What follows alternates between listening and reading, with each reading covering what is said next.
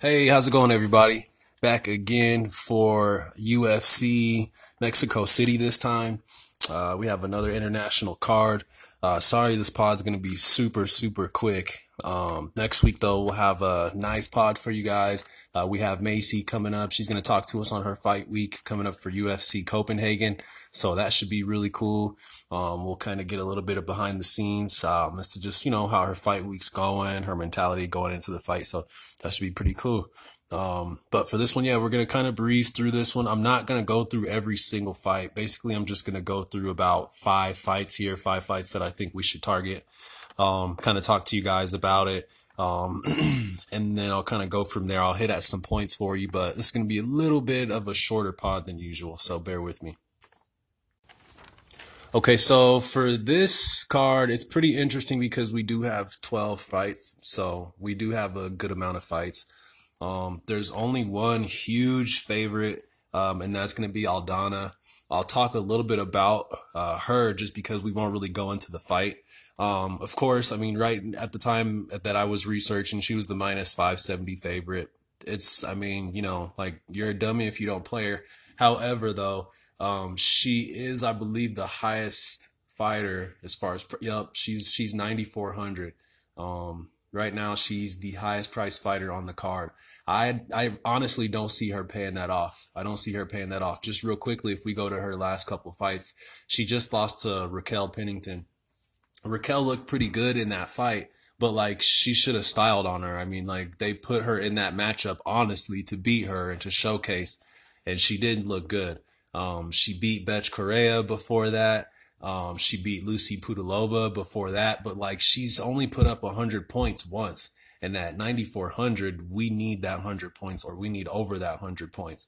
So I'll be honest with you guys, it's going to be mostly a fade for me. When I say fade, like I'll probably have like 20% of her just in case she does something crazy, but um, I'm going to try to look elsewhere for those big points.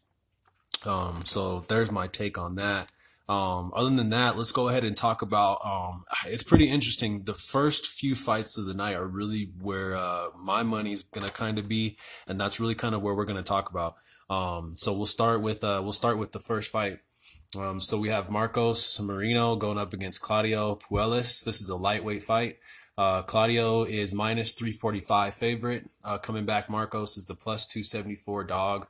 Um, looks like uh, there's a pretty big price discrepancy here. We have Claudio at 9K, Marcos is 7,200. This is an interesting fight though because it's minus 260 to, in, to inside the distance. So basically, it's telling us that Vegas thinks that Claudio's gonna win. He should win easy, and they think basically he's gonna knock this guy out because they're telling us it's gonna end early. Minus 260 is pretty significant. I mean, load up, right? So load up on Claudio. He's the play. I do think there's some merit though in playing Marcos as well as a nice hedge at 7,200. If he gets that knockout early, um, even if he scores 70, 80 points, he's going to be optimal. Um, so I like him too. Uh, yeah, then we'll move on to the next one. Okay, we have a women's we have a women's bantamweight matchup. Uh, we have Sarge, we have Sijara Eubanks, and then we have Bethe Correia. Um, this is pretty one sided, and the the odds and everything kind of shows it too. Right off the bat, we have a 9K and a 90 100 fighter. I mean, that's pretty interesting. First two fights of the night, like it's pretty rare. Um, so uh, Sahara, nickname Sarge, that's what we'll call her. Uh, she's minus 287. Uh, Bethe Correia is coming in at plus 228. These days, I'll be honest with you guys, people do not watch Bethe Correia fights to watch her fight. Like, and I'll just leave it at that. Um, so, you know, it's definitely going to be pretty one sided. The most important thing to me in this fight is, you know, that I've, we've talked about it before plus 165 inside the distance, right? You would say, well, I mean, that's not favored to end early. It's ne- it's not necessarily, but even if you look at some of these later fights, like the Aldana fight, right? that fight's like a plus 260, plus 300 to end inside the distance, right? That means Vegas basically knows that that fight is going the distance. Plus 165 on a women's fight, that's pretty close odds to a pick 'em. That means they're not really sure, and this could end early. I've watched every single one of uh, Eubanks fights since she's been in the UFC and since she was in the TUF house. Um, she's she's gonna be aggressive. Um, she's gonna go out there and throw hands. Her cardio is usually pretty good. If we just look at her fights, when she beat Roxanne and when she beat Lauren Murphy, she had 89 and uh, 83 points respectively. Even in a loss to Aspen Ladd, she had 77 significant strikes. She had two takedowns. She put up 54 points. This was in a loss. Um, so I mean, I, I like her here. I, I, honestly, I wish she was cheaper, um, or else I'd have a lot more of her. But uh, I think people will fade her because of the price tag. So I'll probably be a little bit over the field, maybe not much. I'm thinking like 25, 30% here. Um, if you want to go lower, I'm with you. If you want to go higher, I won't blame you either. Um, next up, we have uh, the next fight we're going to talk about. At least we have Paul Craig uh, going up against. excuse me. Um, we have Paul Craig going up against uh, Vinicius Castro. Um, this is uh, minus 225 to end early.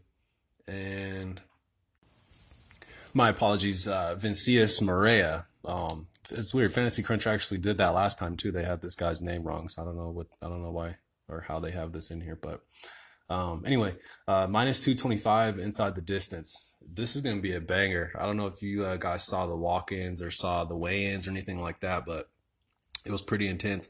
We get Paul Craig at 7,900, and then we get uh, Vinicius at um, 8,300, pretty close, minus 118.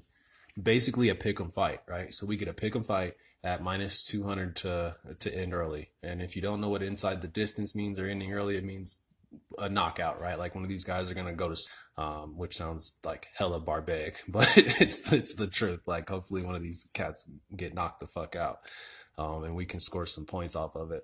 I will say Craig's gonna be the play here for me personally, just because he's cheaper. Um, I'll have a good amount of both of these guys because they're at a good price range. If we can get anything close to 100 or anything over that from 8,300 or from a 7,900, um, that's that's how we take down tournaments. So, um, uh, next up, besides the main event, the only other fight I'm going to talk about is the Polo Reyes fight. Um, so uh, so we'll get to that here. Let me scroll up.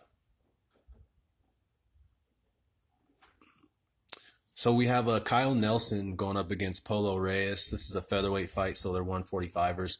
Uh, Polo Reyes is plus 103, and Kyle Nelson is minus 126. Yeah, this is a good fight here. Minus 260 inside the distance. Um, somebody's to get subbed out or somebody's to go to sleep here. Um, it's pretty interesting. Uh, Kyle Nelson, uh, he's lost by submission. He's lost by knockout. So there's both of those. But yeah, he comes in basically as the favorite and um, definitely is the DraftKings favorite at 8,600. So people may be sharp. They may jump on Polo Reyes, but that's what we're going to do.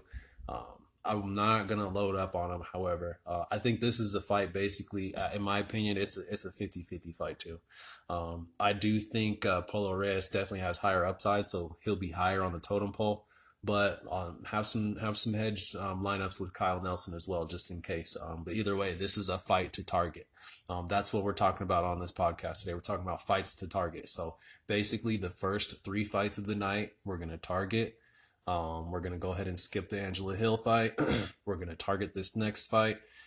And then basically, um, you know, you can mix and match uh, kind of how you choose throughout. Um, in some of these, I mean, you do we do have some good fights here. You have Pettis minus three twenty. You can take a shot on him, that kind of stuff. But if you guys want to play Aldana, um, Moreno, you got the Grasso, kind of the head, the co-headliner there. So pick and choose there if, if you want to. Um, you know, this isn't the say all be all. This is really just the fights that you kind of want to target in tournaments, and you can kind of fill in from there. Um, and as far as the main event goes, Yair Rodriguez going up against Jeremy Stephens, of course. Um, this is this is the fight, right? We usually talk about a fight where the fighters are so close, it's it's tough to call. Um, there's two of them actually. There's one uh, we have uh, Steven Peterson versus uh, Martin Bravo. They're literally both eighty one hundred dollars on DraftKings. Like so that's that's pretty crazy. Um, but um, but other than that, um, this is the fight: eighty two hundred for Yair, eight K for Jeremy Stephens. 50 50 70 30 60 40 however you want it. Make sure you put this fight in every single one of your lineups. And um that's that's how we're gonna keep it moving. So hopefully you guys can make some money on this card. It's gonna be on espn plus. Again there's 12 cards uh, there's 12 fights uh, the fights start really soon. I apologize. I should have got this out sooner, but It's only 10 minutes. You can listen to it real quick and uh, crunch crunch some lineups out. So uh, so yeah, let's do it. Peace.